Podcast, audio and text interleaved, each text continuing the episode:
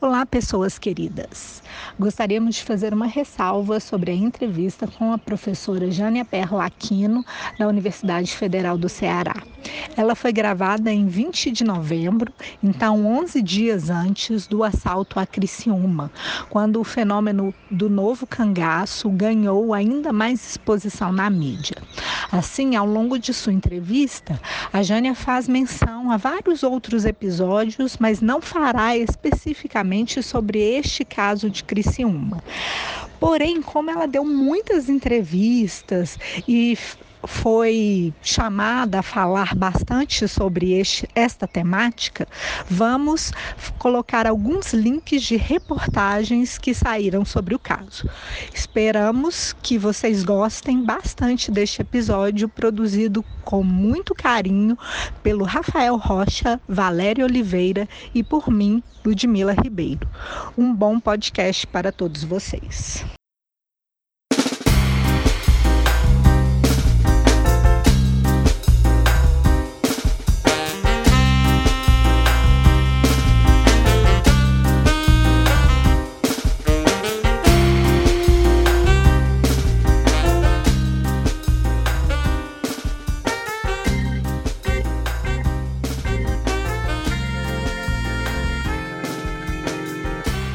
Seja bem-vindo a mais um episódio do CRISP Entrevista, o nosso podcast mensal com tudo o que você precisa saber sobre criminalidade, segurança pública, justiça criminal e sistema prisional. Meu nome é Ludmila Ribeiro e serei uma das entrevistadoras dessa noite, junto com os meus colegas Valéria Oliveira. Oi, Val. Oi, Lud. Oi, pessoal. E Rafael Rocha. Oi, Rafa. Olá, Ludmila. Ei, Val. Ei, Jânia. Hoje estamos aqui com a Jânia Perla Aquino, professora do Departamento de Ciências Sociais e pesquisadora do Laboratório de Estudos da Violência, o LEV, sendo que os dois são da Universidade Federal do Ceará. Jânia, seja muito bem-vinda ao nosso programa do CRISP Entrevista. Ah, muito obrigada, Ludmila. É uma alegria participar dessa atividade do, do CRISP com você, com Rafael e com Val. Eu estou muito animada. Nós que estamos honrados e muito felizes com a sua presença aqui conosco. Jane, a gente queria começar perguntando para você como foi que você se interessou pela temática da criminalidade e quais são hoje as principais pautas do LEVE, o Laboratório de Estudos da Violência, aí na Universidade Federal do Ceará. Eu me interessei é, exatamente, eu comecei né, como bolsista do César, do César Barreira, ele é um professor que é muito assim, incentiva muito a gente a ir a campo, né? O PIBIC dentro do LEVE é muito importante, essa coisa de iniciar na pesquisa empírica. E então, por conta disso, né, fazendo trabalho de campo com ele, tudo, né, e aí nesse período coincidiu que era estava elevadas as estatísticas de assalto contra instituições financeiras aqui no Ceará, e para mim tinha uma parte fascinante, que era aquela, até o fechamento dessa edição não foram encontradas pistas das pessoas que levaram, não sei, é, centos mil de um banco. E aí isso, junto com filmes, isso me fascinava muito e eu, e eu comecei a me interessar pela temática dessa maneira. As principais pautas é, do leve hoje, a gente tem, assim, eu diria que temáticas é, é, realmente uma, uma parte dos pesquisadores, professores, doutorandos, mestrandos, é, as dinâmicas, são as dinâmicas criminais e tem outra parte também que são chamados dispositivos de controle. A gente tem trabalho sobre polícia e a gente está numa pesquisa também sobre segurança hídrica, né? No caso do governo do estado, que também é o nosso CAPSPRINT, que aqui no Ceará, né, como a maior parte dos estados do Nordeste, sempre foi uma questão a insegurança hídrica, de não ter água o suficiente. Aí a gente meio que iniciou nessa temática, estamos muito animados. E também a gente, né, em termos de atividade, nós estamos com um projeto, né, um mestrado profissional em segurança pública e criminologia, que isso está é, é, a gente está muito empolgado assim com a expectativa de da CAPES aprovar e agora em dezembro vamos já temos uma atividade de extensão muito importante que se chama Traficando Saberes que é um trabalho com jovens do socioeducativo, coordenado pelo professor Luiz Fábio Paiva.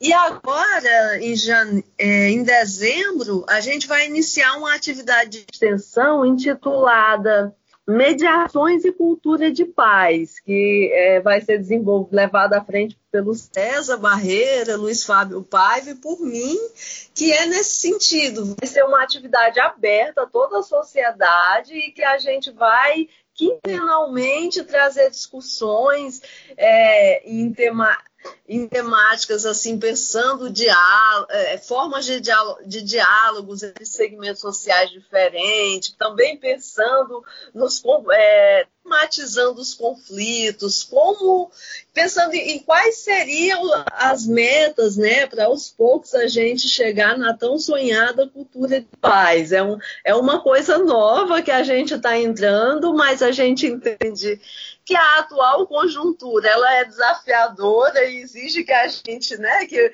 que é um pouco é, também esse podcast, né, Ludmilla, que, de, de pensar do, do professor, do cientista social, se ver fazendo coisas diferentes e acessando públicos que não são é, necessariamente os públicos mais convencionais da, dos debates acadêmicos.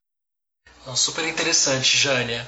É, a gente estava comentando antes com, né, com, com a e com a Valéria que você foi uma das primeiras pessoas, né, das pioneiras no estudo é, sobre roubos no Brasil. Acho que a gente tem uma sociologia da violência, do crime muito marcada pelos estudos acerca do tráfico de drogas, muito influenciada por essa presença aí no imaginário, no Rio de Janeiro, né, enfim. Mas você já tem mais de uma década né, estudando roubos, entrevistando as pessoas que se titulam ladrões, e queria que você falasse um pouco mais sobre como começou é, esse seu interesse pela temática e sua pesquisa de, de doutorado, enfim, como se deu essa entrada nessa temática. É, essa entrada ela se deu pelos jornais, né? Porque é uma das. É, era a internet nessa época, eu acho que a gente tinha na universidade internet de escada. Então, uma fonte de dados muito importante para a gente, que nós inclusive arquivávamos com pastas, né? Era notícias, né? Aí a gente tinha lá o nosso arquivo sobre tráfico, roubo, violência doméstica. E, é, então eu comecei usando essa fonte posteriormente, né? À medida que na graduação é, e aprendendo as técnicas de pesquisa, é, comecei, é, comecei entrevistas com delegados de polícia. Com isso eu consegui fazer a minha monografia de graduação, que é o título é Quando o crime compensa a cifra né, do real, o, o estudo dos assaltos. Depois, eu no mestrado, que era assim, eu ia explorando questões novas e ao mesmo tempo tendo acessos a, a fontes, a, a, sujeitos que até antes eu não tinha, né? Se na monografia eu observei essa, é, essa problemática social dos assaltos contra instituições financeiras, muito da perspectiva dos delegados, no mestrado eu já comecei, consegui com a Secretaria de Justiça uma autorização para entrar na época, esse, essa prisão já foi implodida, que era o Instituto Penal Paulo Sarazate, a, prisão de segurança máxima do Ceará, e aí ah, eu comecei lá fazendo entrevistas com, com os assaltantes presos, e nessa época já começava, né? Eu já estava explorando um pouco essa coisa da racionalidade teleológica, né? Que, do, dos roubos, né? Que é muito, é uma violência já que ela ela tem um objetivo, não parte de um conflito ou de um descontrole. Ela tem ali um objetivo, né, de obter ali, de, de, de tirar da, da vítima, no caso as instituições financeiras, usuários de banco, as quantias e então os assaltantes dividirem entre si. E aí, no doutorado, é, eu fui né, tentando aumentar a minha rede de contatos e fui aos poucos conseguindo é, conversar com as famílias dos assaltantes. Alguns que eu conhecia tinham conseguido liberdade condicional, aí me apresentavam para outros que estavam na liberdade condicional ou que estavam foragidos até da polícia, o que envolveu toda uma discussão metodológica, né? Na tese. Então foi dessa forma. Acabou assim que a pesquisa ela durou muito porque também é, não era fácil, né? Não é um campo que você chega assim, né? De, de, encontrar essas pessoas, de conseguir que elas falem. Então foi todo um processo de aprofundamento das relações, né? Até ter a confiança e, ao mesmo tempo, também passei a tese a explorar a dimensão do empreendedorismo que há né, na, na realização de um assalto, a dimensão performática da, daquela violência ali, né, que é empreendida.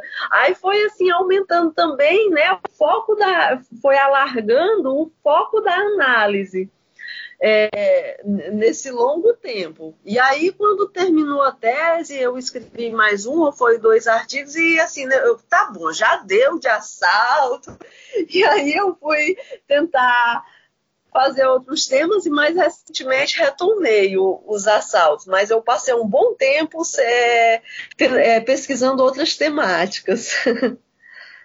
Muito bom a gente tem uma audiência no nosso podcast que é muito que é composta por muitos estudantes, pessoas interessadas nessa dinâmica de como se constrói um pesquisador, né? Qual é o percurso do pesquisador? Então essa trajetória que você contou para a gente, ela é muito rica. Para a gente é muito interessante e, e ajuda com certeza a muitos dos nossos ouvintes a pensar na sua própria trajetória como pesquisador, principalmente sendo um tema tão instigante quanto esse dos ladrões que povoam, de certa forma, o imaginário de quem, inclusive, não é, conhece o tema, não discute na perspectiva acadêmica as questões da segurança, da violência. E aí a nossa próxima pergunta vai muito nessa direção, assim, que é, vai. É, atender um pouco desse interesse, mesmo de quem é, conhece pouco desse universo, que é o fato de que você, no seu trabalho, constrói é, hierarquias, né? Na verdade, existe uma certa tipologia das formas de agir, das maneiras de, de, de se constituir essa atuação do ladrão. É, existe essa diferença entre a elite, os pistoleiros, é, e agora até mais recentemente você inclui outras categorias nessa, né, nas discussões que têm se apresentado mais recentemente. E aí eu queria que você falasse, contasse um, um pouco para a gente sobre essa distinção entre os diferentes tipos de ladrão, de ladrões. É, é realmente há aí uma diversidade. Assim, você tem a gente, a, é como vocês ressaltaram no início a diferença dos estudos de roubo e tráfico. É, os assaltos, os roubos, eles é uma modalidade de crime que eles têm uma uma relevância na, na sensação de segurança das pessoas na, na, na cidade. É comum quando a gente viaja para outra cidade, não a nossa, aí pergunta para o Uber, para o taxista, aqui tem muito assalto. É uma das. É um, é um tipo de criminalidade que ele interfere muito na forma como as pessoas transitam e como elas vivem, como elas sentem é, uma cidade. E aí há uma, há, como a Val falou, essa diversidade. Existem aquelas pessoas que assaltam transeuntes, né? Tem, é, num dossiê recente do Dilemas, tem até um texto bem interessante da Carol e da Luana sobre esse tipo de assalto, assalto a pessoa, assalto em ônibus. Aí tem os assaltos a mercadinhos. É, um assalto que já começa a ter ali, né, uma organização, entre aspas, né, uma articulação, um planejamento maior, são os roubos de cargas. E as instituições financeiras realmente assim são vistas como um tipo, né, de aquele que que envolve já uma espécie de elite no crime. É, a menos que seja alguém da família ou conhecida há muito tempo, é, você não começa a assaltar assaltando um banco. Tem então, aí todo um percurso em que você é, em que se observa no universo criminal se se trata de uma pessoa discreta, de uma pessoa metódica, ou se, se ou se é alguém que quando bebe conta tudo, porque o assalto a banco ele é uma coisa, um planejamento às vezes até longo. Então você passa algumas semanas vivendo aquilo, você colhe as informações, aí vê para decidir as abordagens, aí passa aquele tempo tentando, né, cooptar alguém de dentro da instituição, que é comum ter os informantes. Isso leva tempo. Então existe aí uma equipe que se afine entre si, precisa de muita confiança e geralmente é importante que as pessoas sejam muito discretas. Aí por isso que há aí de diferentes modos uma seleção. Existe uma espécie de, de uma rede, né, que as pessoas como tem as redes entre cientistas sociais, no caso, né? Aqui, eu estou aqui em Fortaleza conversando com vocês em BH, né? O Rafael em São Paulo. Também existem essas conexões no crime, né?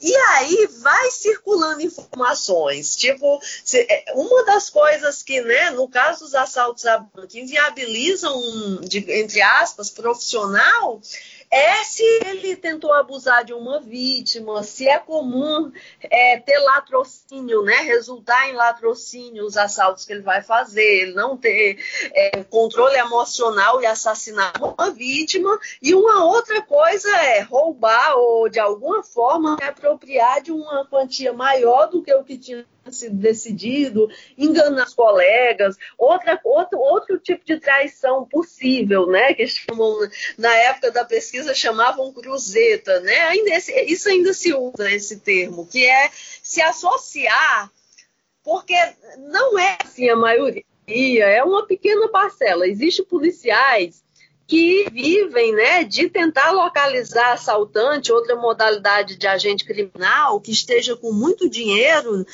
para poder não prender, mas extorquir. Aí uma das coisas que acontece é que às vezes assaltantes combinam com um policial que faz esse tipo de coisa e aí aquele policial é, e aí ele diz, olha, meu colega ali, a gente acabou de fazer um assalto, ele está ali com 600 mil. E aí é só localizar, extorquir e dividir o dinheiro. Então, assim, se, é, se, e se alguém faz isso e alguém descobre tudo, essa pessoa fica com a reputação manchada. Então, tem esses elementos de seleção e é nesse sentido. E existe também toda uma diversidade de modos operantes que mudam historicamente. É muito interessante é, ao retomar agora a pesquisa com os assaltos, é, foi, uma das motivações foi exatamente essa mudança, uma das coisas que mais me chamou a atenção. Porque nos anos 90, anos 2000, era uma coisa assim, é, os assaltos eles estavam muito caminhando para modos de abordagem que evitavam o confronto.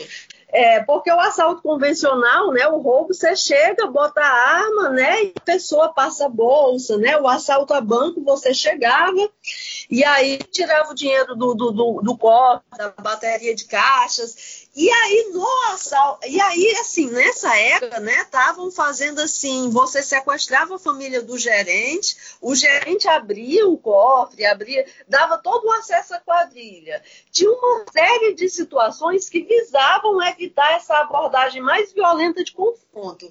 E, de certa forma, os assaltantes que faziam isso se consideravam uma espécie de elite de um universo criminal que já era elitizado. Ou seja, é, por mais que haja violência psicológica muito forte, eles diziam na época que assim, não, o meu assalto não tem violência. Eu pé, ou seja, as ameaças, todo, todo o medo, todo o terror que a família dos gerentes e tesoureiros de bancos e empresas guarda-valores vivenciava, eles diziam que não tinha violência assim. E porque para eles, né, nesse modo de pensar, violência é você chegar, né, aquela coisa mais espalhafatosa, aquela, é, uma coisa que as pessoas viam, né?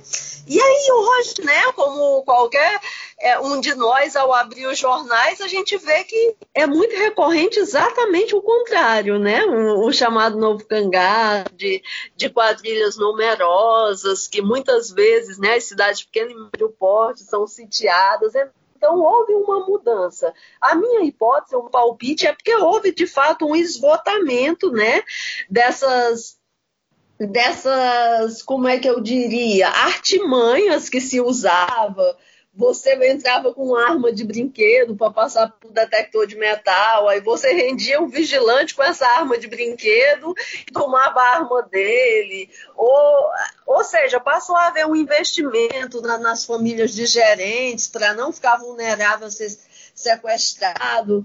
É, outra coisa que faziam nas empresas guarda-valores, chegavam com um colete da Polícia Federal dizendo que ia fazer uma vistoria, que, que tem um regulamento que essas empresas devem ser vistoriadas mesmo pela Polícia Federal.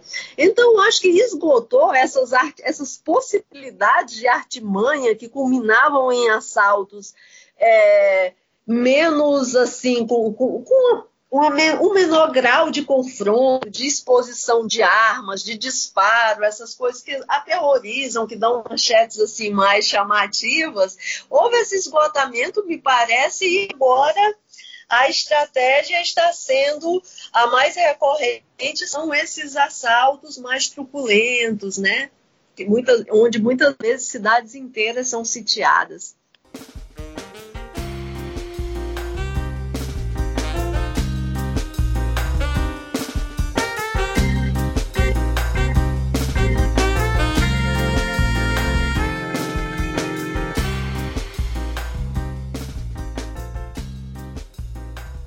Jane, eu queria te fazer uma pergunta agora sobre essas mudanças que você aponta. É, um dos seus outros temas de pesquisa é essa interação entre grupos criminais e fronteiras. Então, a nossa curiosidade é se existe alguma mudança nessa forma de trabalho dos ladrões que você está você tá descrevendo, né, e que é uma descrição super rica é, de como que vai se transformando, com a chegada das facções ao Ceará. É, você vê alguma relação ou você acha que são apenas dois fenômenos que aconteceram ao mesmo tempo e que não tem nenhum tipo de imbricamento?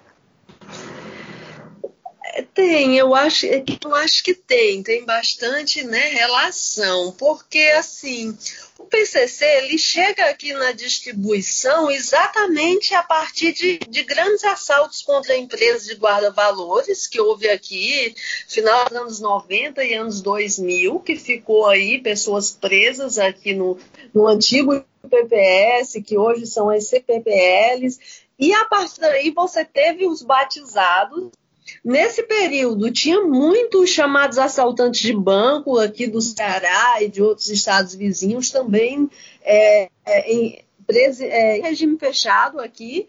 E aí muita gente, né, por conta que é, os assaltantes presos era comum eles ganhar dinheiro fazendo uma espécie de orientação, de consultoria para assaltante mais amador que estava que estava solto, mas que não sabia direito. Aí eles falavam lá como qual o melhor método para assaltar um banco com tais características. Isso dava um dinheirinho, mas muito, houve uma migração, sabe? Muitos, não diriam uma migração, mas muito assaltante preso, né?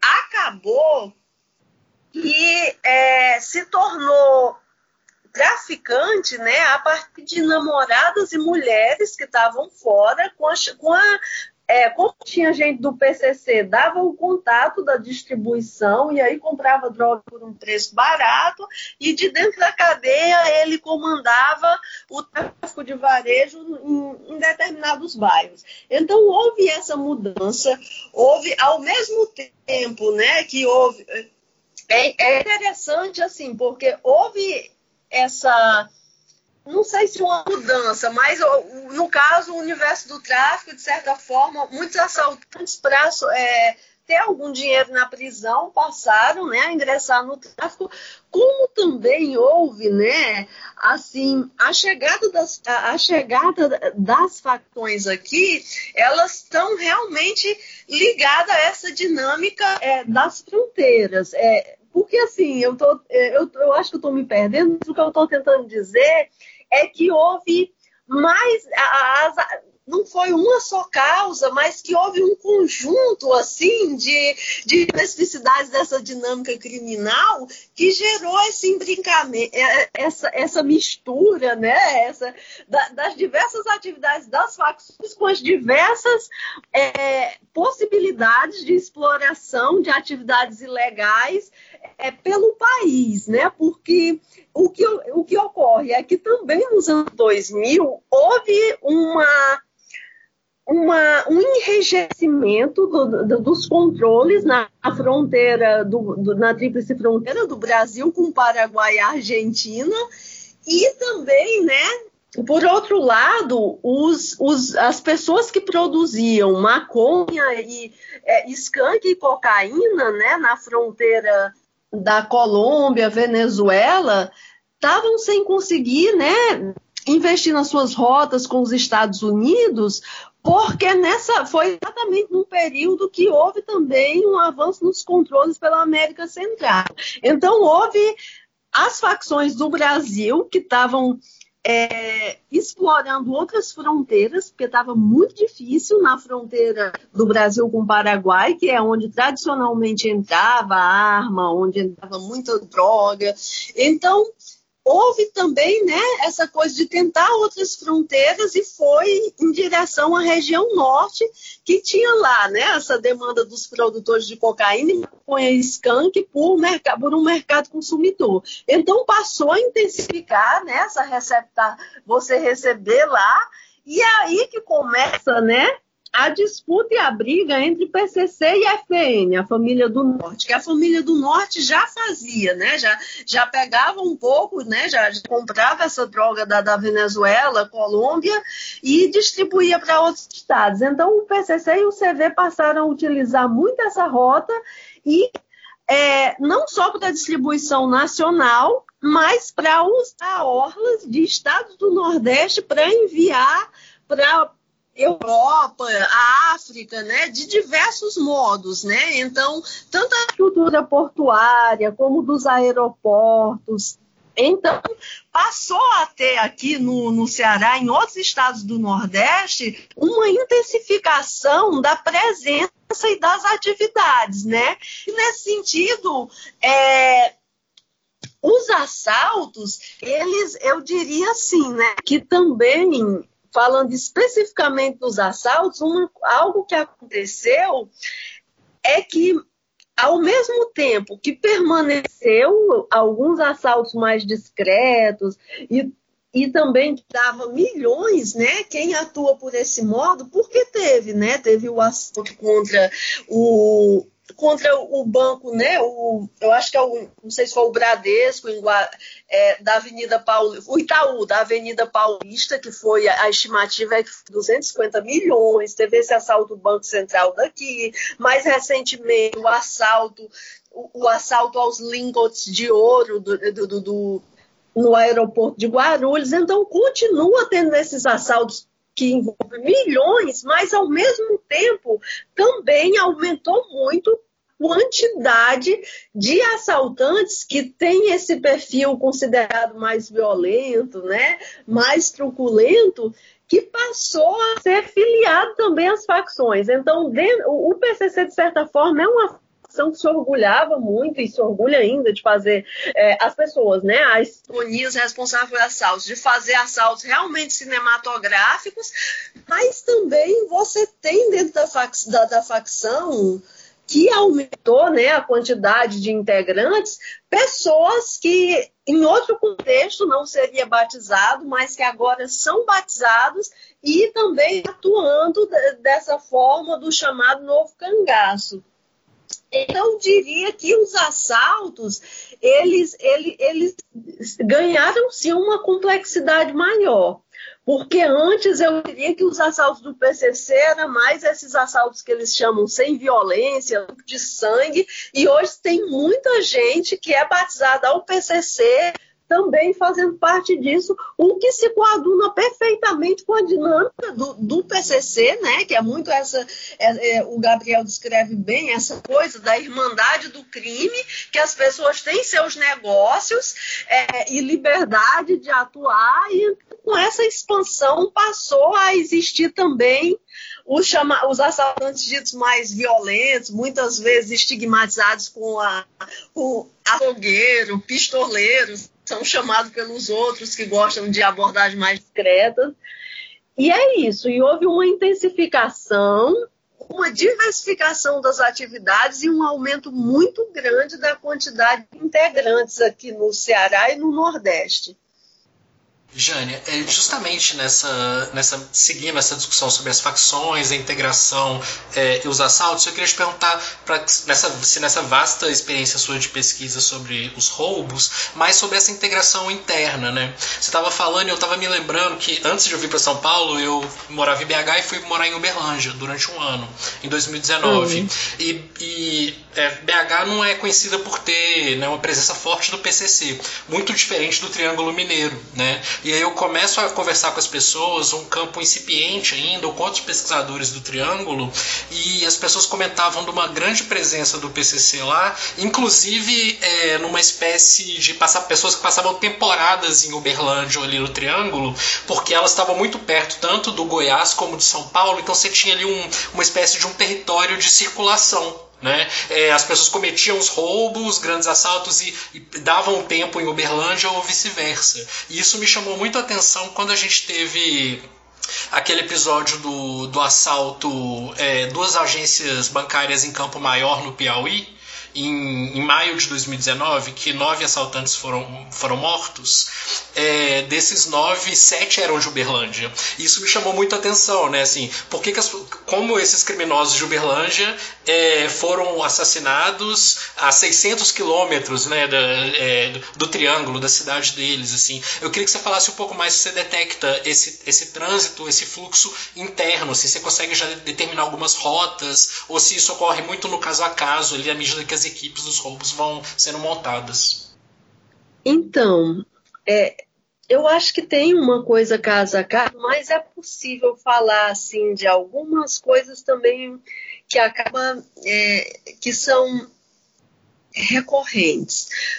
É, as quadrilhas, né, como eu já falei, que existe essa coisa um pouco de, dessa rede, é, aí são chamadas para ter uma ideia assim, né, de como é, esses fluxos eles não são uma coisa isolada, mas é uma coisa constitutiva e recorrente dessa modalidade de crime, é que o nome das quadrilhas, de acordo com os delegados de polícia, são interestadual. É muito raro ver um assalto a banco que seja formado exclusivamente aqui em Fortaleza, cearense, ou se vai lá né, no Piauí, é, por piauienses. É muito comum você ter essa coisa interestadual.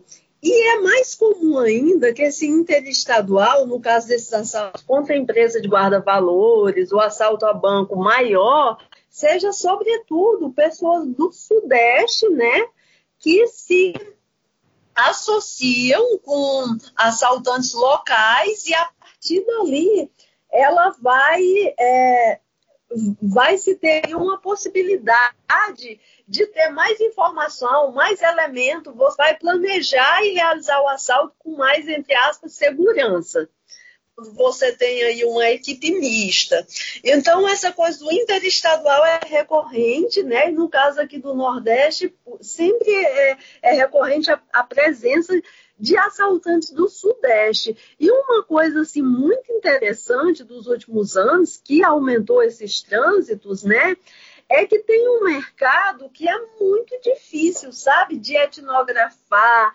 A, a gente apenas assim vai tentando juntar uma informação e outra, que é a lavanderia.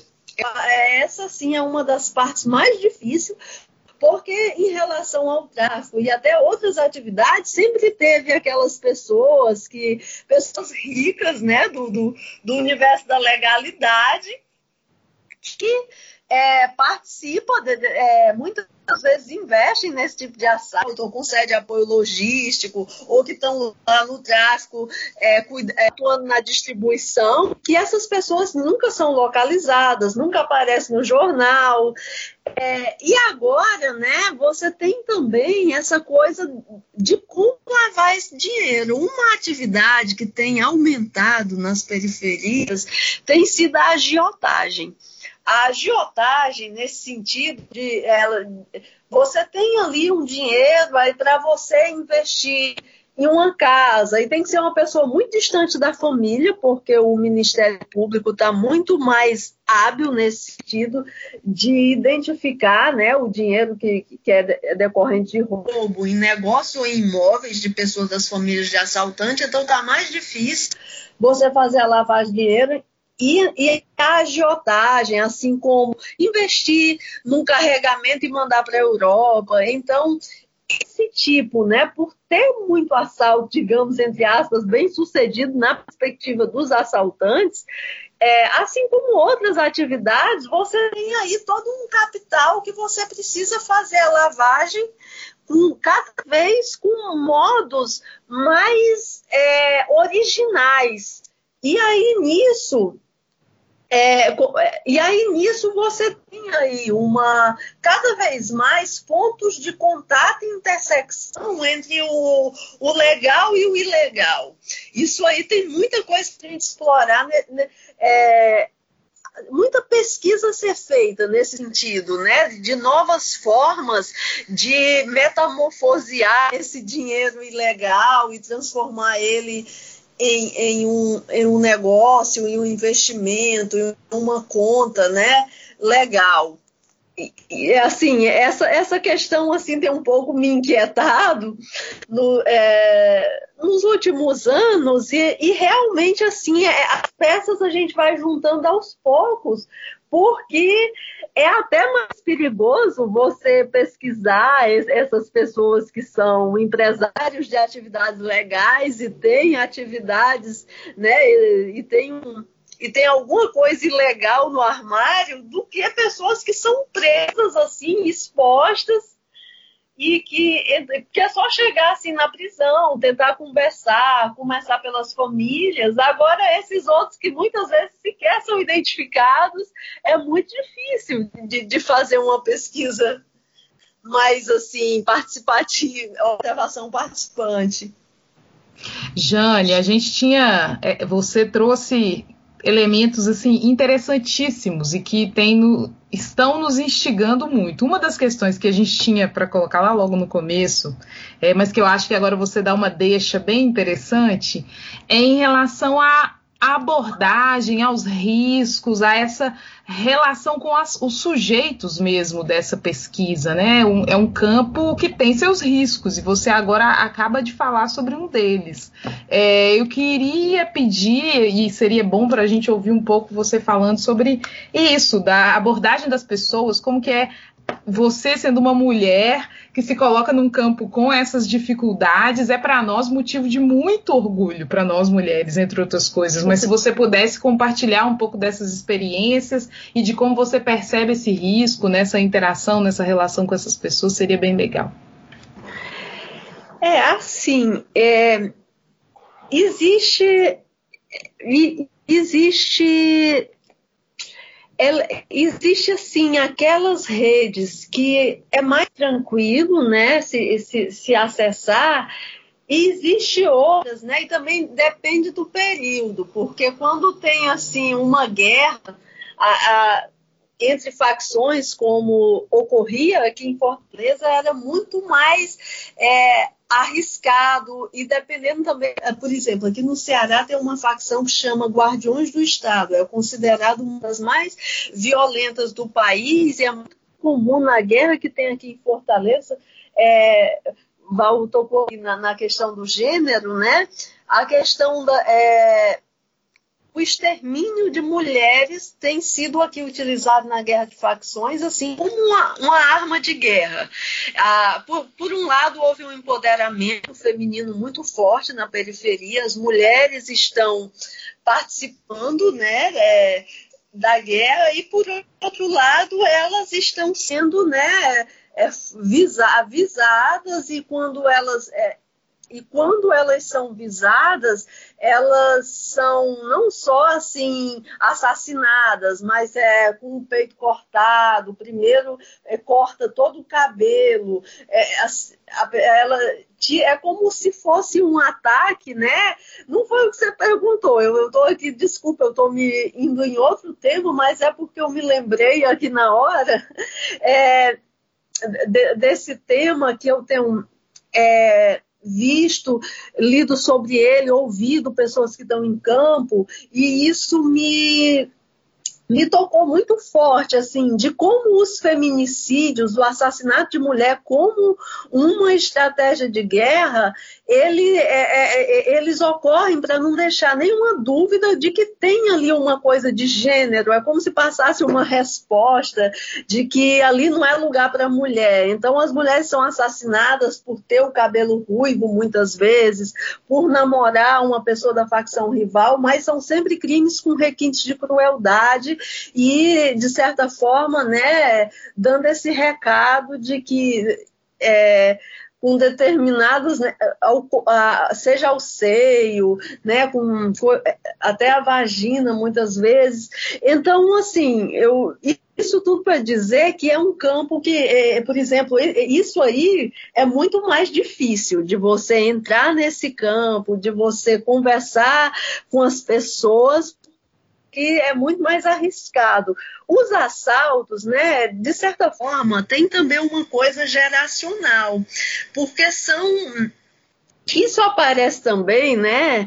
Né, de, é tocado na, na, tese do Daniel Irata, quando ele fala que no tráfico que ele pesquisa em São Paulo, o, a moçada, os garotões, eles, eles ocupam o fundão de ficar ali fumando maconha e eles avisam quando chega a polícia, mas que, ah, por exemplo, o cara de quem ele se aproximou era um traficante mais, é, que nesse universo, né, uma pessoa mais velha de 30 anos já é considerado um tiozão, um senhor.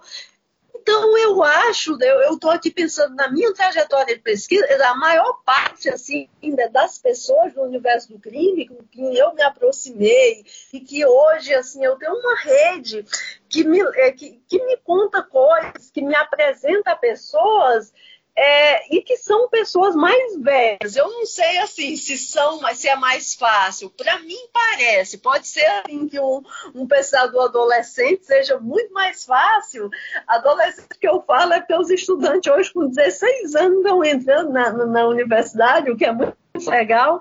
É, é, interessante isso, né? Então talvez seja mais fácil para alguém da graduação que mora num determinado bairro que tem atuação de facção chegar nesses casos. No caminho que eu fiz, que foi né, indo para a prisão, depois se aproximando das famílias, acaba que eu tenho mais acesso a pessoas que estão é, seja é, mandando pra, é, droga para a Europa, com inserção, né? É, tenta, é, que tem também inserção em outras atividades legais, acabou que aconteceu dessa forma. Eu terminei a pesquisa com mais ou menos uns 12 a 15 que eram pessoas que eu considero né, amigos e que eu é, recentemente né, tomei os contatos e que o tempo todo, sabe? Assim, é sempre que quando você começa a fazer pesquisa nisso, você sabe que você não vai mais parar. Então, faz parte assim da minha rede de conhecidos é, em, em, algumas cidades assim do Brasil, essas pessoas que são é, e que não é, sabe? Não é uma relação puramente instrumental de, de obter dados você fica unido, aquele, aquele tipo de. Não é que vai ser uma inspiração moral nas suas escolhas, mas tem algo que enriquece as, as nossas vidas, sabe? De você lidar é, com empatia com pessoas que, que desenvolvem um determinado tipo de atividade, porque assim, eu não tenho assim essa coisa de fazer uma condenação moral, porque assim, é muito comum. É, hoje é, quase todo mundo na classe média tem algum tio metido com política que, que, que foi corrupto. Você tem ali uma pessoa que tem uma pessoa, um parente que tem um, um comércio e que faz receptação de carga de caminhão roubada, você, então com esse tipo de como, é embolado o legal e o ilegal aqui. A gente tem uma sociedade que é complexa de entender e muito marcada, assim. Então, é, você ter na sua rede de relações uma quantidade considerável de pessoas que vivem na, na, ilegalidade não é uma coisa assim totalmente fora do comum. Você já teria essas pessoas de outras formas. É isso que, que eu estou tentando entender, que eu estou tentando aqui pensar. E não é que você. Que eu, eu estou aqui, né, como vocês estão vendo, como eu acho já deu para perceber, esse é um dilema ético. E que a gente que faz esse tipo de pesquisa faz parte, de certa forma, da, uh, das nossas políticas de existência que não se resolva mesmo. Porque, assim, uma das coisas, assim, que para mim é muito... Eu nunca quis e não quero e nunca vou querer e também não sei se alguém vai me falar sobre coisas que estão acontecendo e que vão acontecer. Primeiro, porque eu, assim, né? E eu morrer de tentar, não, não faça isso, não, não faça isso aí, é perigoso. Mas, assim, então o que eu acabo sabendo são coisas que muitas vezes depois se tornam públicas nos processos. Então, é, os meus interlocutores contam coisas que já aconteceram. Isso também, no perspectiva operacional, é importante porque você, você saber de um assalto está sendo feito, depois acontecer algo, algo inesperado, vai todo mundo preso, todo mundo vai achar que foi o pesquisador que foi dedurar. É, é, ou seja, é provável que isso aconteça. Então, tentando aqui um pouco, né, para concluir esse raciocínio, é o seguinte: é, é, o pesquisador ele vai construindo né, a sua rede de acordo com o que é possível acessar e vai assumindo as características. Você vai ver que vai delineando um tempo, você conheceu pessoas com determinado perfil. E que os dados mais realmente mais interessantes, ele vem de uma relação longa das pessoas, porque a gente acha que a gente, no, no, na dinâmica das reciprocidades de campo, a gente não tem nada a oferecer, mas sim. Mas tem, tem porque essa escuta, que não é uma escuta, no caso de concordar, mas é uma escuta empática. Você está ali escutando as pessoas com quem os praticantes de crime conversam sobre, geralmente são ou seus advogados, o delegado de polícia, o, um jornalista, então, é sempre alguém que vai ter uma implicação jurídica. Então, essa coisa de escutar, de se interessar, as pessoas gostam de falar. Então, é nesse sentido assim que eu queria um pouco dizer, é que não é difícil como parece. É você se colocar, não assim, ter todo o cuidado de ser uma pessoa discreta, de não, de não sair conversando. Se teve alguma coisa, algum detalhe de algum crime, você for tratar num texto, mudar muito ali para poder é, até né, é, apresentar como ficcional e também depois de muito tempo que aconteceu. Então tem alguns cuidados sempre no sentido sentido de não implicar, é, de não trazer consequências para aquelas pessoas que você está pesquisando, não trazer consequências das pessoas serem presas ou mesmo serem mortas por seus inimigos por conta de coisas que você publicou. Eu acho assim que tendo esse cuidado e realmente assim havendo é, é, essa essa confiança mútua as, as coisas acontecem, acontecem tanto, né? Eu não estou aqui falando é, de uma forma idealizada. É que aumentou, se a gente for ver hoje, a gente tem no Brasil dezenas já de textos, né? De, de pesquisas sobre esse viés é, do, de uma pesquisa assim, empírica, próxima, baseada na proximidade, é, até 10, 20 anos atrás, você tinha uma, duas, três, se contava. E hoje aumentou muito, e aumentou muito a densidade das informações que os pesquisadores estão conseguindo.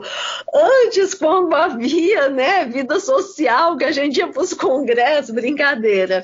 É, é, assim, era algo é realmente fascinante ver o quanto de, de pesquisa nova, de, de, de, pesquisadores jovens que estão ali com dados interessantes.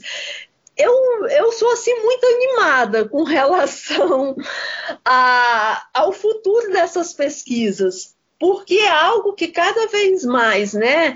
Tem aquela leitura que o Gabriel faz em alguns textos de que como o crime a partir dos anos 90, ele se tornou algo que realmente está presente de modo recorrente, de modo permanente no cotidiano das periferias, né?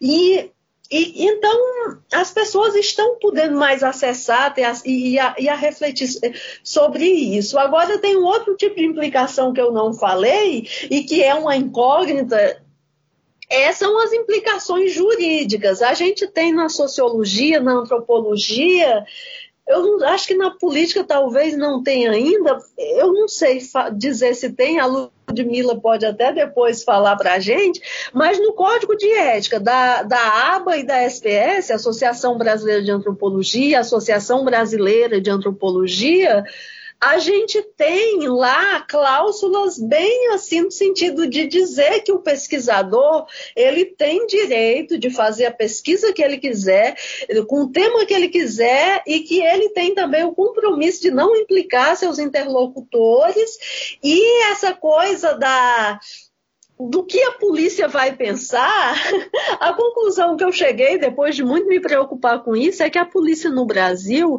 ela é muito é muito ocupada, é um, são efetivos reduzidos para a quantidade de, de casos a investigar. Então, é, até hoje não aconteceu e eu não acho que não vai acontecer de você ver aí um delegado abrindo uma investigação para obrigar um pesquisador a entregar o seu, o, o, os seus interlocutores de campo. Desculpa me alongar assim, mas é porque é um tema assim complexo que ele e todo dia gera novas novas possibilidades de pensá-lo, né? E e é difícil, não tem como equacionar. Jânia, mas não. essa discussão que você está colocando, ela é de extrema importância, é, porque primeiro Primeiro, a gente fala pouco sobre as dificuldades de acesso ao campo, e depois a gente fala menos ainda sobre as implicações éticas, né? Ou seja, tem uma discussão cada vez mais forte sobre o papel do comitê de ética, mas o que, é a ética do pesquisador? Como é que é que a gente protege os nossos informantes? E isso não significa só negar a informação, né? É simplesmente proteger a identidade de alguém que está envolvido numa dinâmica que é ilegal. Então foi ótimo, é, foi excelente essa sua discussão. Val, eu acho que eu te interrompi. Não, eu ia falar a mesma não, coisa, que não era um problema. Imagina, a gente ficava agradecido, grato por ela ter trazido essa discussão, porque ela é extremamente importante, principalmente no contexto político que a gente vive, né? Porque ou, talvez a polícia não se preocupe com determinados temas em determinados momentos, mas vão chegar momentos em que alguns assuntos podem se tornar interessantes. E aí é, é, é que é importante que as nossas associações protejam os nossos pesquisadores. E o que a gente tem visto é uma negação do debate, do tipo, não, a gente não tem discussão sobre ética, tipo, cada um faz do jeito que quer. E, na verdade, a gente precisa é, é proteger a todos, né? Não só os pesquisadores, como também os, os colaboradores, enfim. E, e, acho que tem algo muito importante que é, primeiro que assim que eu acho que é, essas perguntas geralmente elas são respondidas as pessoas falam ah, né, é, entrar nessa, nesse campo não é tão difícil é saber entrar saber lidar com as pessoas porque acho que principalmente é, quando você está começando esse tipo de pesquisa do crime pesquisa de viés mais etnográfico muitas vezes existe ou para quem não faz esse tipo de pesquisa existe todo um imaginário né de que é super perigoso que e na verdade é isso que a Jana fala né na verdade não, assim, acho que as preocupações são outras. É, é em que medida você está expondo é, você mesmo e, e a outra pessoa caso aconteça, enfim, né, algum tipo de perseguição, de investigação, na verdade. E eu fico, fiquei pensando que, a, como a Jane falou, nós temos brilhantemente, inclusive, né, assim, fiquei, a gente podia ficar horas aqui ouvindo você falar disso, Jânia, mas tem, você fala que as pesquisas etnográficas sobre crimes são mais recentes, né? Eu acho que talvez a, a, a, Alba seja a grande pioneira nesse tipo de pesquisa, é, mas elas são todas voltadas, todas não, mas a grande parte delas voltadas para um pequeno tráfico, né? Assim, para uma, uma coisa mais da ponta. E eu fico pensando que à medida que você passa a, a pesquisar grandes roubos, grandes assaltos, ou roubo de veículos de luxo, alguma coisa que envolva toda essa, essa dinâmica que você estava narrando antes, né? De uma lavanderia, de figuras ali que estão financiando esse tipo de crime e lucrando muito mais do que efetivamente o, entre aspas, criminoso que está na ponta, aí a situação do pesquisador fica ainda mais frágil, né? Porque você está mexendo não só com a ameaça da polícia em si, mas de outros interesses. Porque eu acho que a gente está muito mais. A minha percepção é que a gente está muito mais seguro é, quando nós estamos entrevistando, conversando, pesquisando com o pequeno traficante no morro, do que quando estamos investigando, analisando, pesquisando um grande assalto, como o assalto do Banco Central que você, você pesquisou, né? É, isso, isso que, que, que, vocês colocaram sobretudo agora o que, o que você fala, Rafael, o pessoal da etnologia indígena, né, fala assim, é, não, a gente há muito tempo sabe que o, o perigoso não é a, a, questão de você chegar, é o fazendeiro, é o, quando se vai precisar, quando tem agronegócio envolvido com questão indígena e tudo, que, que as perseguições, quando tende a vir, ela, ela vem mais assim, né, no caso, se você é etnográfico, digamos, uma lavanderia dessa, e que você chega lá, às vezes, no, o doleiro do, do seu interlocutor é o mesmo doleiro de um político conhecido, aí você expõe uma rede de situações que, às vezes, que, às vezes indiretamente, é, também envolve outras Então, aí, é, realmente, isso aí traz uma coisa bem nova e até do ponto de vista, né? A Val falou da, da coisa política,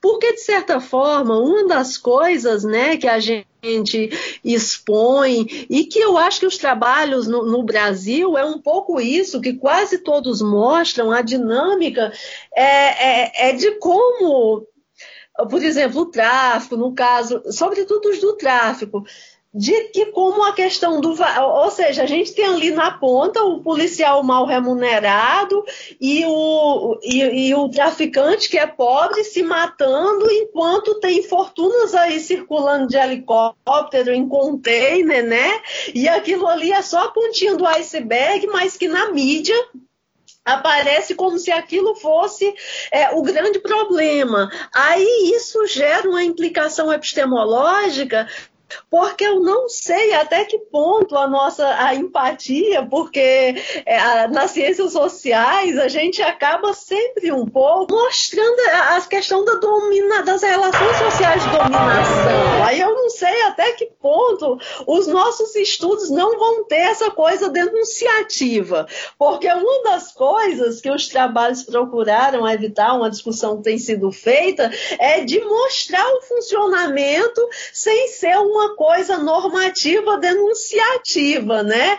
E aí eu não sei até que ponto a gente iria resistir a, essa, a esse ímpeto de, de denunciar quando a gente vai entender esses esquemas de gente que realmente está se dando bem, né? É, isso, é, isso é uma, uma discussão bem interessante sobre essa, essa questão do campo, né, da criminalização do nosso trabalho. Tem esse trabalho aí, né, da, da, da Alice Goffman, que gerou muita repercussão, né, é, a filha do Goffman, pesquisadora da Universidade de Berkeley, que né, tem, teve um trabalho em que um anexo lá que ela conta que estava andando com dois adolescentes. É, um amigo dela e deles tinha acabado de ser, de, de ser assassinado e ela estava com eles. Ela conta que estavam procurando o assassino para a polícia se achasse, né, dar a entender que, que as pessoas iriam se vingar. E isso, né, teve um jurista que, que fez uma resenha do livro num jornal e que ele disse que aquilo é crime, assim, e aí se levantou todo um conjunto, né, de, de outras resenhas do livro, bem elogiosas, mostrando que isso aí faz parte do trabalho de campo, enfim, gerou todo um, um debate, né, fora que também nos Estados Unidos é que o Venkatesh e, e o, o Felipe Bourgois já tiveram um problema com a polícia. Então é uma coisa assim que eu falei que provavelmente a polícia brasileira não vai perder tempo é, de certa forma, fazendo escrutínio com um cientista social, mas, como você falou, eu, pode ser que um dia isso vai acontecer. Então, é um campo aberto que realmente precisa ser debatido, e nesse momento a gente vai ver se até que ponto as nossas notas de repúdio ou, ou posicionamento, até que ponto isso vai ser eficaz, como é que. Porque não tem jurisprudência assim, a gente não tem como fazer uma discussão ju até jurídica, porque não, embora seja dito, né? Tem, tem leis que falam que, que o pesquisador, ele, o profissional, ele pode guardar segredo de, de, algo relacionado à sua atividade profissional, e de certa forma ele fica protegido pela lei. Mas não tem uma, uma ou seja, não tem, não tem um caso com repercussão para poder orientar outros. Então é um terreno ainda muito, é, eu diria que não é uma terra firme. A gente está aí, está fazendo coisas interessantes, é, fazendo coisas interessantes, cada vez mais trabalhos, pesquisas estão é, acontecendo, mas sobre é, as implicações disso para o pesquisador ainda é uma coisa muito incerta. E eu falando ainda sobre é, uma coisa que eu, eu já tratei disso assim num texto, mas é importante falar disso porque toda o, todo o meu cuidado, eu acho que da maior parte, pelo que eu tenho lido dos trabalhos, é com a questão de ligar a pessoa com a polícia e com seus inimigos no crime. Mas aí, quando eu pesquiso assaltante, tem uma coisa que até a gente ri um pouco, mas que é sério, é que essa questão que é recorrente entre essas trajetórias de pessoas que se profissionalizam em determinadas atividades. Não, também para lavar o dinheiro é comum essas pessoas ter várias famílias, assim, várias que eu falo três, quatro mulheres em lugares diferentes do país. E foi uma coisa que eu vim me a perceber depois que no meu trabalho estava exposto.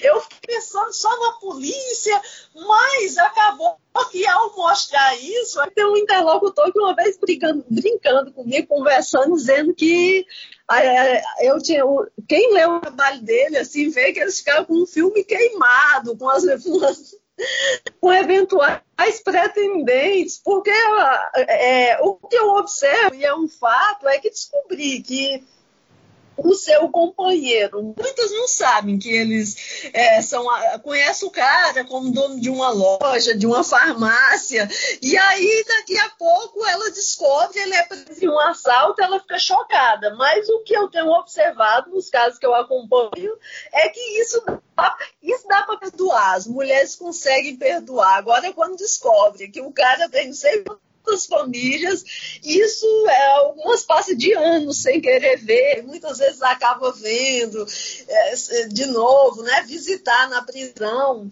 Essa coisa de descobrir é, que o seu marido tem, é, que o seu marido tem outras é muito mais doloroso do que descobrir que ele no crime, assim, que eu tenho visto.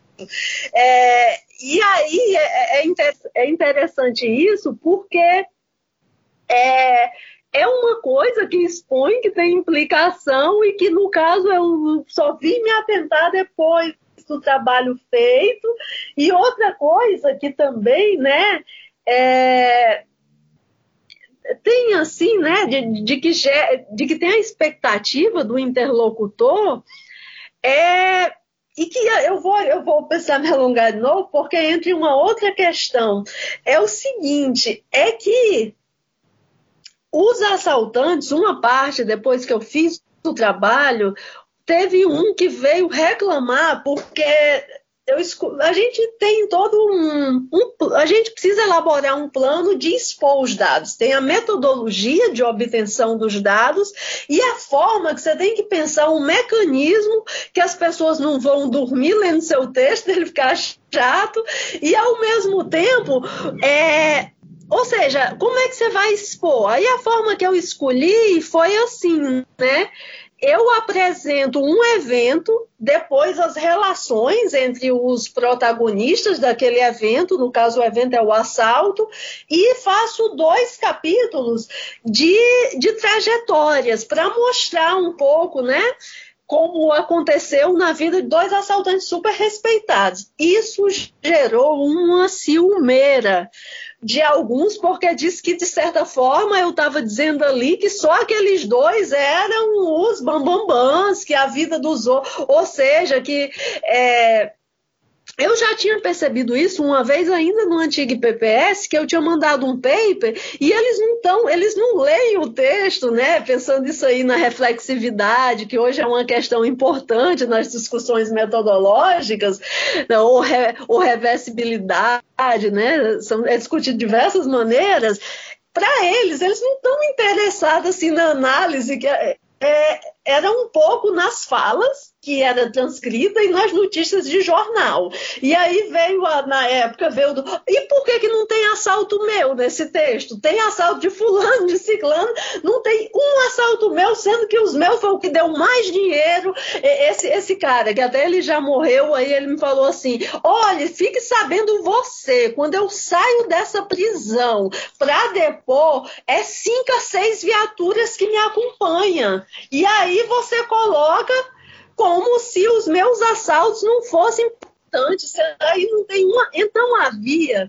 É, e isso leva a uma outra questão que mais recentemente que eu até eu acho que eu, eu, a gente peca na análise, porque esse trabalho que eu fiz e outros, a gente fala que o povo, né? As pessoas querem ascender socialmente. Mas não é só para ter conforto, para adorar, ter carrões, ter casas, ter uma série de coisas. É porque as pessoas não estão em busca daquelas coisas, elas estão em busca de reconhecimento. Ou seja, então, ao não ter uma, ter uma, eu, eu conversei com, inicialmente com 41, mais recentemente com mais 11. E aí não, você não tem como botar um assalto de cada um, nem botar. Você escolhe. Você vai, de acordo com o que você quer mostrar, você vai escolhendo. Mas aí, para essas pessoas, né, e isso até explica, eu estou pensando agora naquele filme Cidade de Deus, que passa eles, os traficantes sendo fotografados, muitas vezes não se eles não se incomodam com a exposição midiática porque também gera um tipo de reconhecimento. Então, era, era, era isso que eu gostaria assim, de, de, de colocar nesse sentido, de que é, essa questão ética de não expor a identidade das pessoas, de não trazer implicações com a polícia, com a justiça ou com eventuais inimigos, ela é fundamental, mas que tem também outras e uma série de expectativas que a gente nunca vai prever que eles, ter, que eles poderiam ter e que estão ali subliminar.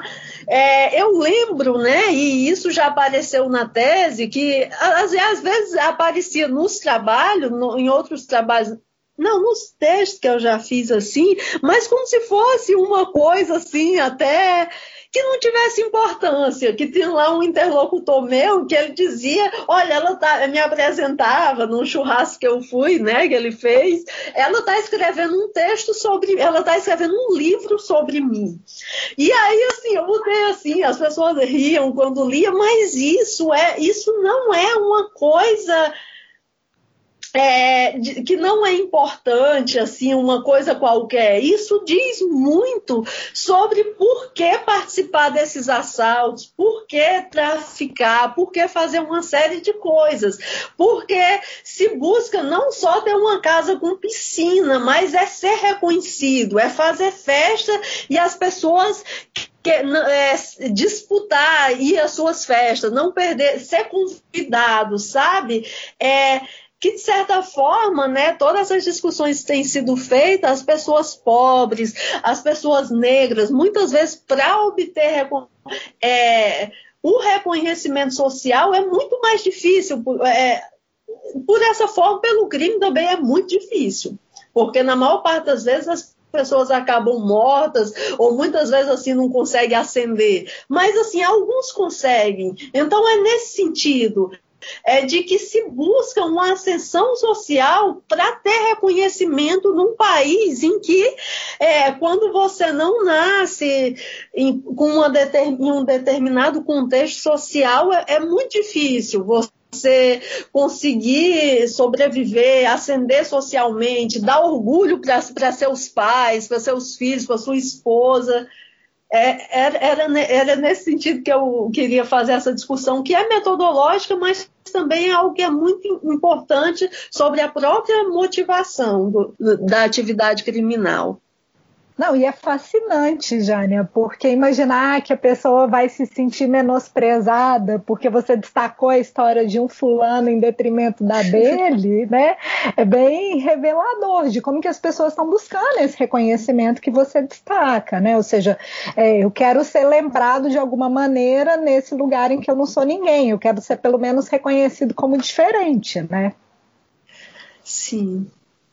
E aí, pensando nisso, o seu último texto fala sobre o que tem sido denominado por diversos acadêmicos e jornalistas sobre novo cangaço. E a gente estava discutindo, né, quando a gente estava pensando no roteiro aqui da nossa conversa, sobre como que o, o cangaço tem esse reconhecimento de uma figura emblemática, que é o Lampião e as suas histórias. Então, é, o que a gente queria te perguntar é em que medida esse novo cangaço tem de fato semelhanças com esse velho cangaço, esse cangaço do lampião, essa busca por reconhecimento que você está chamando atenção?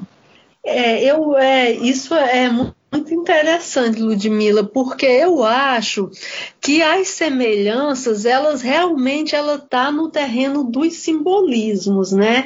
Essa coisa é, que, que de certa forma nesse texto sobre o novo cangaço, você vai ver assim, é uma denominação que ela é de certa forma foi criada pelos delegados de polícia e que foi aos poucos assimilada pelos jornalistas policiais.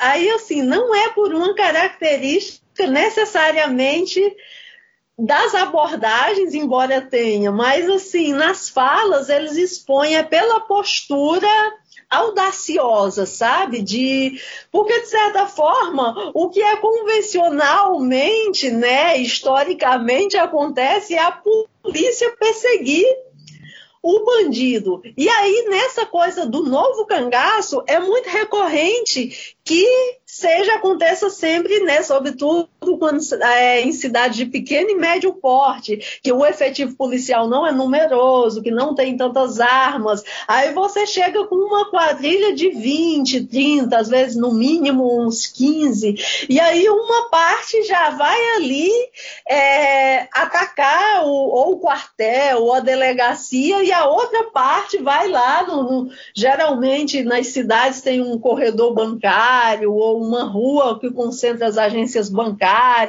às vezes mais raramente quando tem outro comércio que também né, pode dar um bom rendimento em termos do, do dinheiro obtido, também é visado.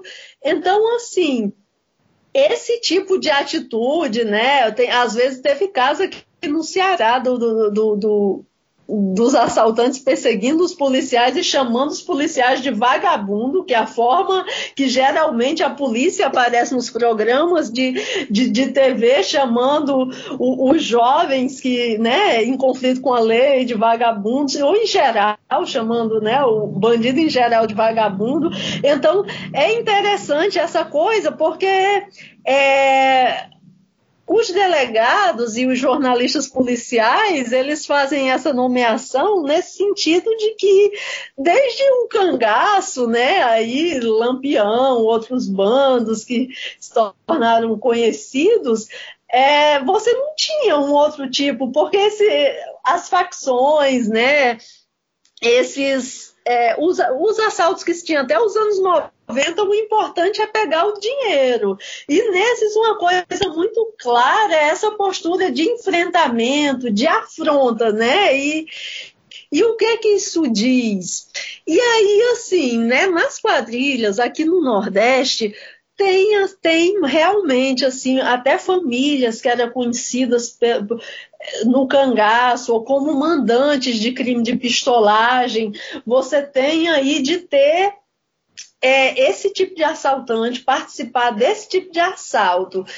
Mas aí dá para dizer, não, é, são os descendentes e que isso. Aí lá no texto eu trabalho assim, de que é, de fato você tem aí essa coisa de, de, de, ter pessoas remanescentes dessas famílias, de cangaceiro, de pistoleiro, mas é em outro contexto organizacional. O, o novo cangaço, hoje, ele ocorre em grandes cidades também, e até nas cidades de médio porte, mas ele só é possível porque há uma articulação com um crime que é identificado com o urbano, né? que são as facções criminais. É, o das facções criminais são conhecidas, pelo, sobretudo, pela atuação do, do, no tráfico de varejo nas periferias. E, aí, e na distribuição, claro, ou seja, é um crime urbano urbano. Então, assim, sem essa relação, seja por, por atuação conjunta em assalto, ou pelo fornecimento, a venda das armas, isso não seria possível, esses crimes, porque é muito comum. Você tem num, num assalto desses quase sempre três ou quatro é, metralhadoras, até já teve casos de gente com aquela, né? Esse que até do, do Paraguai, né? É o novo cangaço que já foi até exportado, teve assalto no Paraguai e na Bolívia, usando essa técnica. Foi usada uma, uma ponto .50, que é aquela, aquela aquela metralhadora que você bota ela num tripé, foi aqui foi aqui o Jorge Rafá foi assassinado. Foi usado algumas pontos 50 porque ela perfura blindagem, ela derruba helicópteros. Então, assim, né, é, é um tipo de tecnologia, é um tipo de. Embora no pro período o cangaço também tivesse aí toda uma tecnologia, né?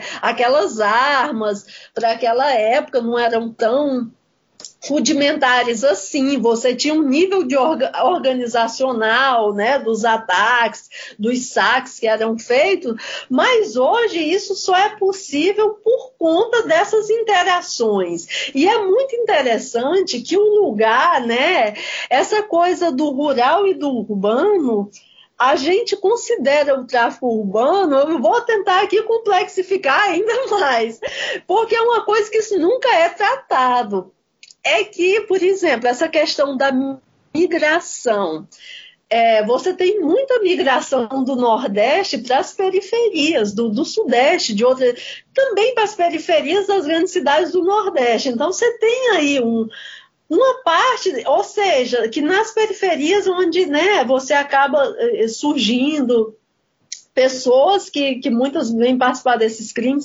O que eu estou falando é que no, mesmo no crime considerado mais urbano no Brasil, que é o das facções de tráfico de droga, você tem ali uma presença rural muito forte. Só dando aqui um pequeno exemplo para elucidar, entre teve aquele ataque do PCC que parou São Paulo em 2006 e um, é, era, foi por conta de, da, da, transferência de seis presos, né? O que desencadeou. Um, da, um dos presos que foi transferido era, era, de uma cidade, nasceu aqui numa cidade do, do Ceará, que se chama Jaguaribara, de 6 mil habitantes, e migrou para São Paulo, e lá né, começou a participar do tráfico, então sem encontra muitas pessoas aqui do Ceará, do Nordeste, que está nessa condição nas periferias de São Paulo e Rio. Inclusive os grandes assaltos que teve aqui, né? E até com participação do Marcola, é, você teve também a participação de um assaltante chama Alemão, que é de uma cidade aqui do interior do Ceará, Boa Viagem, que migrou para São Paulo. E lá ele conheceu né, algumas pessoas do PCC e em seguida ele, ele participou do assalto a Corpus, uma empresa aqui, no ano seguinte a NSV e, no, e depois do assalto de 150 milhões de reais do Banco Central.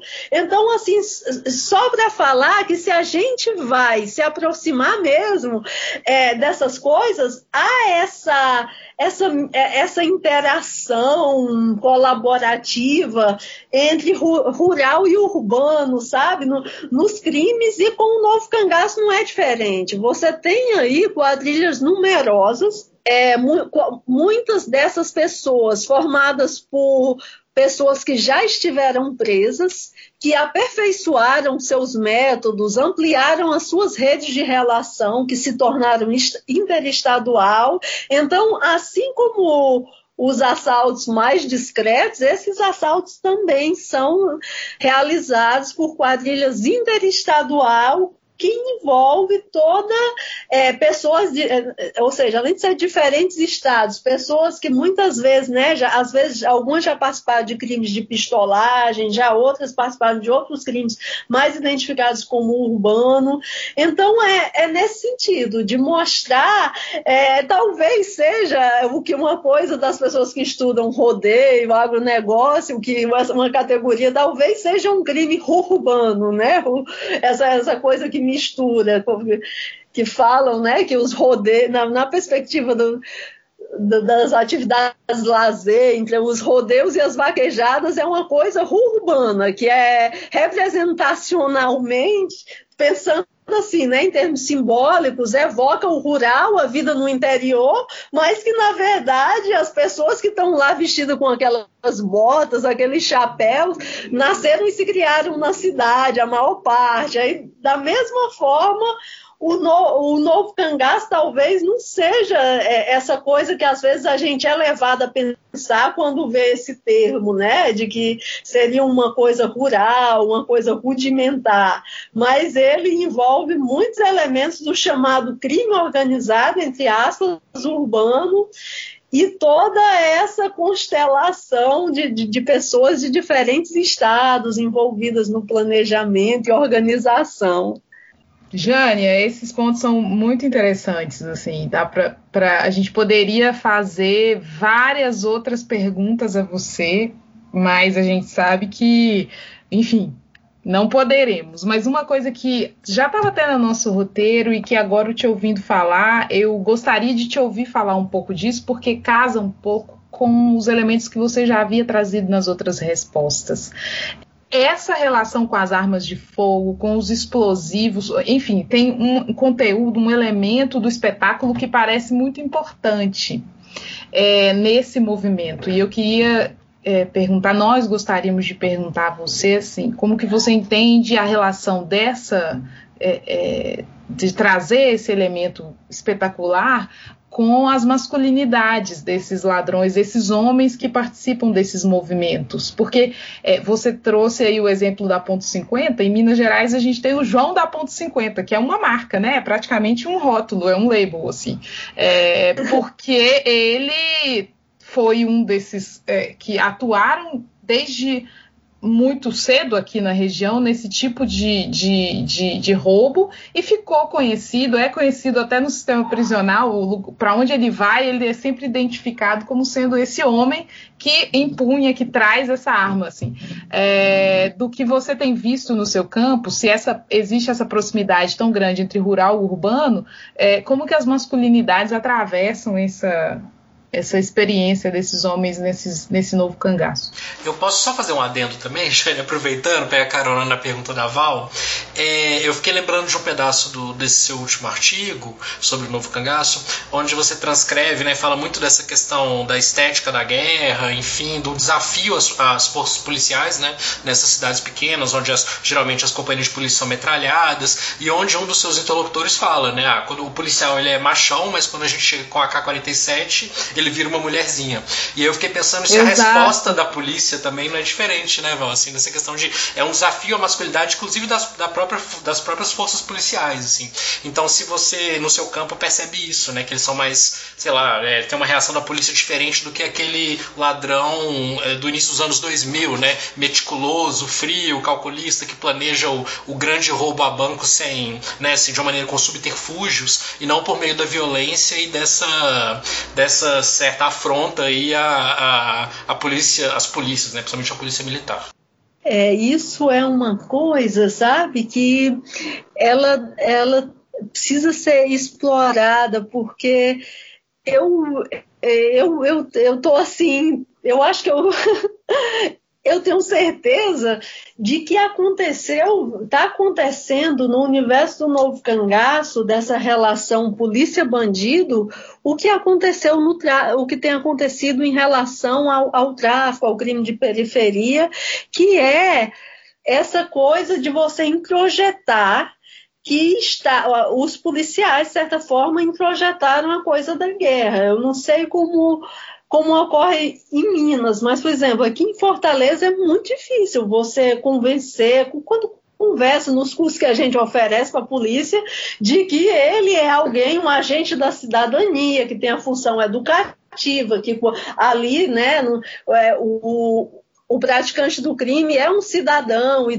também, e que isso é muito difícil. Inclusive, a gente assim já ouviu falar de, de, de ter dentro de determinadas academias depois que eles passam pelas aulas de direitos humanos, aí já tem lá um professor que fala assim: olha, agora vocês vão ver o que é polícia de verdade.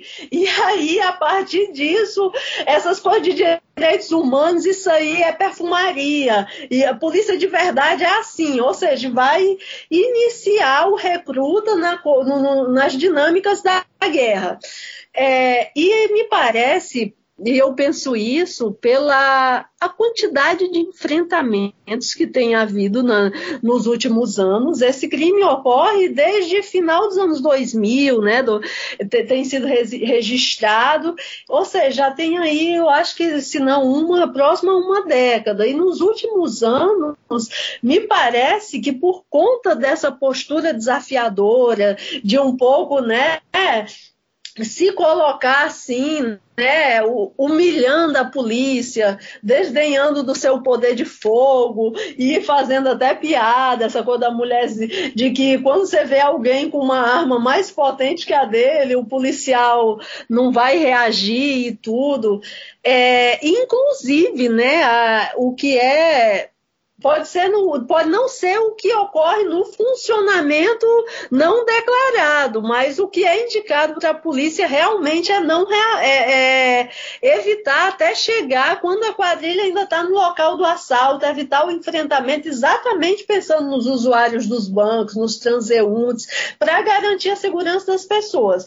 Mas, ao contrário né, dessa dessa norma de, de ação, que seria muito mais racional e cidadã, o que tem havido tem sido confrontos e que tem, inclusive, matado pessoas. Aqui no Ceará, teve esse até que eu menciono lá nesse texto, foi uma coisa que chocou muito o Estado. Foram mortas 14 pessoas, assaltantes e vítimas, e assim, né? Os dois casos, inclusive, coloco nesse texto, é mostrando que até não tem muito uma diferença de, de visão política, porque tem lá o, é, um caso que aconteceu em São Paulo, que, que a polícia matou 11 assaltantes, né? Que o João Dória fala que eles é, é, parabeniza a polícia. E no caso aqui do Ceará, em vários, né? A gente tem o governador Camilo do PT, E ele também é uma das coisas que, que inclusive, a militância dos direitos humanos tem, faz muitas críticas, é porque ele, de certa forma, nunca vai para a TV dizer que está envergonhado da atitude da polícia, mas é sempre nesse sentido, de evita condenar essas posturas de enfrentamento. E aí o resultado é que a letalidade, no caso desses assaltos, ela tem crescido, porque a polícia tem mostrado essa postura de enfrentamento provavelmente por ter né, a sua a, masculin, a visão, a masculinidade da instituição está posta é, à prova com esses assaltos, né? Que de certa forma atacar quartel, é, de certa forma até em outros domínios da atuação policial nessa perspectiva fica a imagem da polícia comprometida. Ah, faz isso comigo, mas quando chega lá o pessoal do Novo Cangaço, quando chega o João da Ponte 50, você não vai ter essa postura agressiva.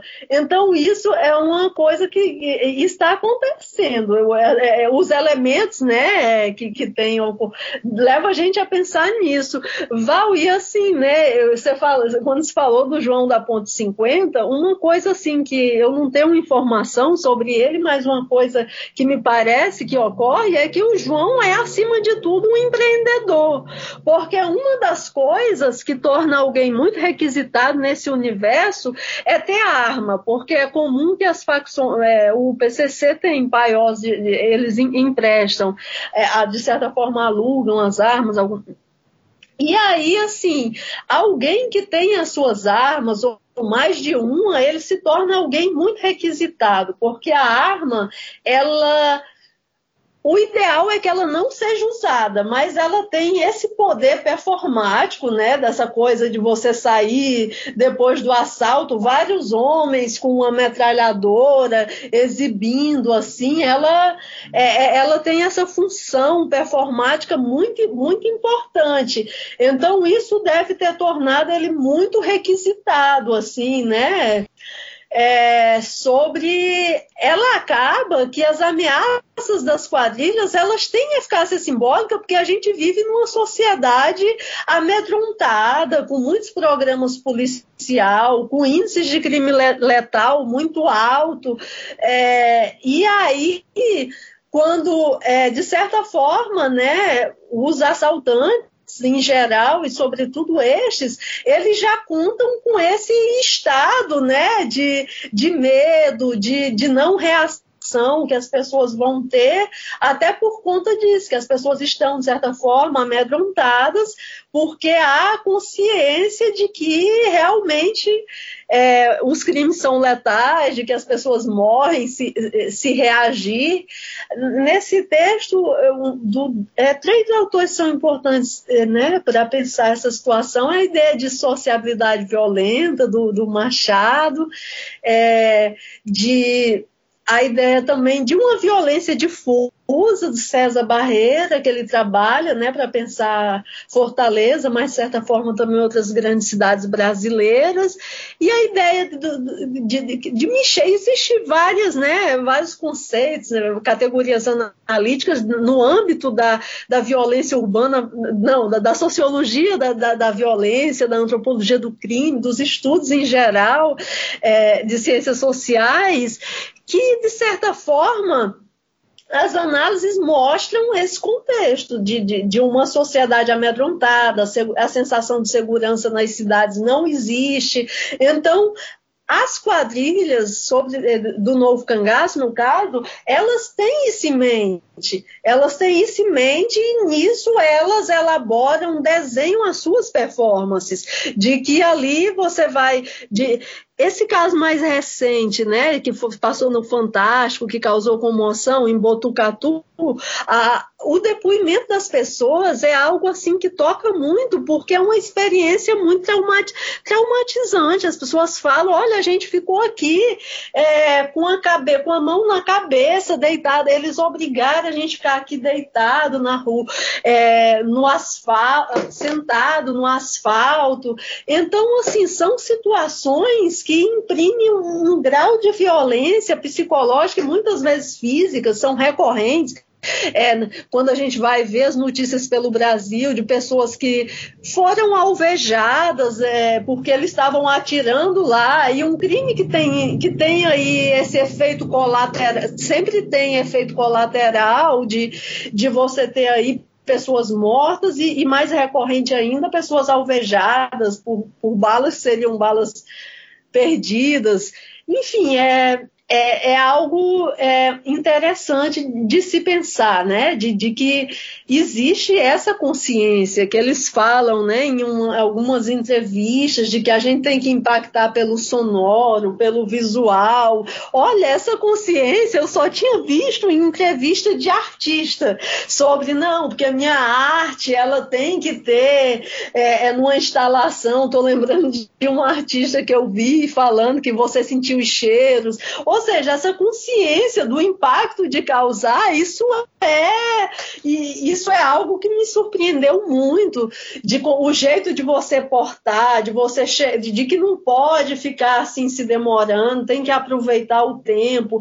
Então, todos esses elementos é quase como se houvesse um roteiro anterior, pensando na teatralização, e as pessoas ali desempenhassem seus papéis com muita precisão e é, em alguns minutos, é, 40 minutos, no máximo duas horas, né? Você ali conseguiu, a partir daquele desempenho, né? Pegar o dinheiro dos, ca dos caixas eletrônicos, sobretudo. Então é algo que é muito pensado e também essa questão da repercussão e dos efeitos dessa repercussão é levado em conta. E isso, de certa forma, é, é algo né, que, que assusta, porque é, a gente sabe que são ações planejadas, mas é, dessa perspectiva, com toda essa sistematicidade, é, é um dado surpreendente, né? Jânia, que discussão maravilhosa, assim, eu estou simplesmente sem palavras para dizer o quanto que os, as suas respostas abrem para a gente novas avenidas em termos de pesquisa. Nossa, assim, muito, mas muito legal mesmo. A gente poderia ficar aqui até amanhã conversando, mas acho que a gente daria muito trabalho para o Rafael editar o podcast. Então, mas a gente só tem a te agradecer, assim. Nossa, foi uma conversa muito, mas muito legal mesmo. Essa última parte do reconhecimento, da masculinidade, não, assim, vários temas muito importantes que a gente precisa conversar mais sobre eles.